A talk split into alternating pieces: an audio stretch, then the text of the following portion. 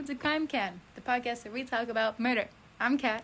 And I'm Melanie. And today we're going to be talking about a case that I'm sure is known by many people, especially those who enjoy true crime, like me and Kat. The Zodiac Killer. Dun dun dun. The Zodiac Killer is a serial killer who is connected to at least five murders in the San Francisco area from December 1968 to October 1969. However, he claims that he killed 37 people in total. This case is one of the most known in all of the United States and is yet to be solved, as of now. Over the years, there have been plenty of people who were quote unquote identified but were never confirmed.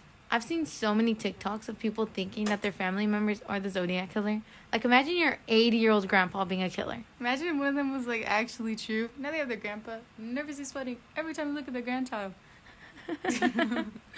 Anyways, his first victims were David Arthur Faraday, male, 17 years old, and Betty Lou Jensen, female, 16. They were both killed on December 20th, 1968, at Lake Herman Road, Vallejo, California. They were both shot and killed inside a parked car. On July 5th, 1969, he struck again. Darlene Ferrin, age 22, and her boyfriend Mike Mageau, age 19, were both sitting in a car close to where the first killing occurred. When they were approached by a man with a flashlight, he fired multiple shots at them, killing Darlene and seriously injuring Mike. Mike was the first person to give a proper description of who would be known as the Zodiac Killer. He stated the person who shot at them was a young, white male, 26 to 30 years old, stocky, 200 pounds or larger, about 5'8, light brown curly hair, and a large face. Within an hour of the accident, a man called the Vallejo Police Department, giving them the location of the crime scene and claiming responsibility for both that attack and the 1968 murders of Faraday and Jensen. On August 1st, 1969, multiple places received handwritten letters from the same person that all stated the same thing. The person who sent those was indeed the killer from the last two murders. The letters had information no one else could know besides the killer themselves. At the bottom of every letter was a symbol that would forever be recognizable a circle with a cross through it. In these letters, there were codes or ciphers. He created and demanded that they would be printed in the newspaper or else he would kill again. Wow. Imagine opening up your newspaper to that. Come here, honey. Look, look at this crossword puzzle. Oh, that's not a crossword puzzle. Look at these little jumble of symbols. I wonder what they could ever mean. Because the ciphers were in the newspaper, many people tried to solve them. Of the four ciphers he produced, two remain unsolved, and one took 51 years to crack. On August 4th, 1969, he sent a letter that was cracked by a couple in Salinas, California, a couple days later. The letter stated, I like killing because it is so much fun. It is more fun than killing wild game in the forest because man is the most dangerous animal of all to kill. Something gives me the most thrilling experience. It is even better than getting your rocks off with a girl. The best part of it is when I die, I will be reborn in paradise, and those I have killed will become my slaves. I will not give you my name because you will try to slow down or stop my collecting of slaves for afterlife. Wow. Um, what? How did that even work? What? Collecting slaves for that? Yeah, like, what did he expect? How did he even come up with that idea? Well, this is a murder we're talking about here, Melanie. Well, yeah, I mean, I guess that's reasonable. The Zodiac Killer actually originated his own name in the series of letters he sent to the newspaper companies. Wait, wait, can we pause for a second? What kind of killer gives themselves a name? Literally, who wakes up one day and just goes, hmm, you know what? I'm not serial killer enough. Mm-mm. Let's spice this up and give myself a name. Who does that? he taunted the police and made threats to these letters that were sent, and one day he suddenly stopped sending them and cut all communication. On October 11th, 1969, in San Francisco, he struck again. Paul Stine was a cab driver who was shot in the head by his own passenger. However, there are multiple witnesses in this case, and even got a good look of the Zodiac himself, given the almost exact description as Mike Mageau. However, with the police arriving and the situation becoming a lot more hectic, the police officer somehow got the description changed from white male to African American male. Jesus. How did they let that happen? I know, it's so messed up. And because of this misidentification, two police officers saw a man almost exactly fitting the original description of the Zodiac, but dismissed him because of the quote unquote new information. The interaction was confirmed by the Zodiac in another letter. With them fully seeing the Zodiac, they were finally able to give a complete description to the police for them to sketch out one of the most famous wanted posters. This poster caused a lot of discussion.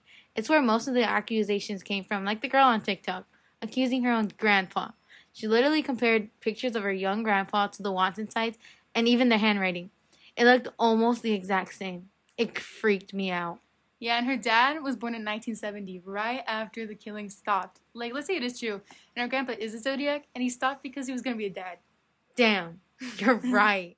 At least five other murders have been linked to the Zodiac Killer, including the 1963 shooting of Robert Domingos and Linda Edwards near Santa Barbara, California. and the 1966 stabbing of a college student, Cheri Jo Bates, in Riverside, California, but the killer has said that he was responsible for at least 37 killings. That's so insane to think about. Like, let's say the alleged killings did actually happen. There are 32 people's families out there who never got any closure on what happened to their loved ones. That's honestly so sad to think about, especially because the killer never got any jail time or any form of punishment for his doings. It's so crazy looking at this case and how he lived or is currently living a life with all this blood on his hands. He killed all these people and still got his happy ending. Well, we don't know that for sure. He could have had something really bad happen to him. I really hope that's the case. There's actually a man, quote unquote, identified as a Zodiac killer recently, like this month recent.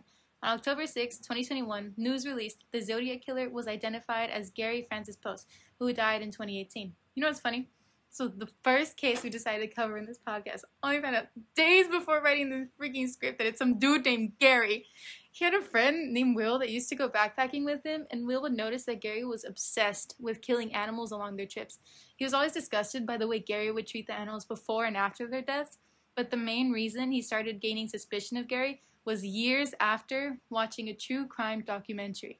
Oh, wow. So it wasn't, you know, seeing his buddy kill all those animals. How does he watch one documentary on true crime and go, hey, you know what? Gary did seem a little off all those years. There have been many so called quote unquote identified people throughout the years of trying to catch the Zodiac killer, and most of them didn't have enough evidence to prove it was them or they were proven innocent. Like in 2014, when a man in New York had come forward to reveal that his best friend, by the name of Lewis Myers, had confessed to being the Zodiac killer right before his death in 2002. Many events in Myers' life had lined up with that of the Zodiac killer. If this were to be true, Myers would have been 17 years old when he started to commit these murders. His friend also said that during the time of the killings, Myers had just gotten out of a really serious relationship, and that was the quote unquote deal with the couples. Some events that lined up Myers and the Zodiac killer were that Myers attended two high schools in the Bay Area, those two being Vallejo and Hogan High.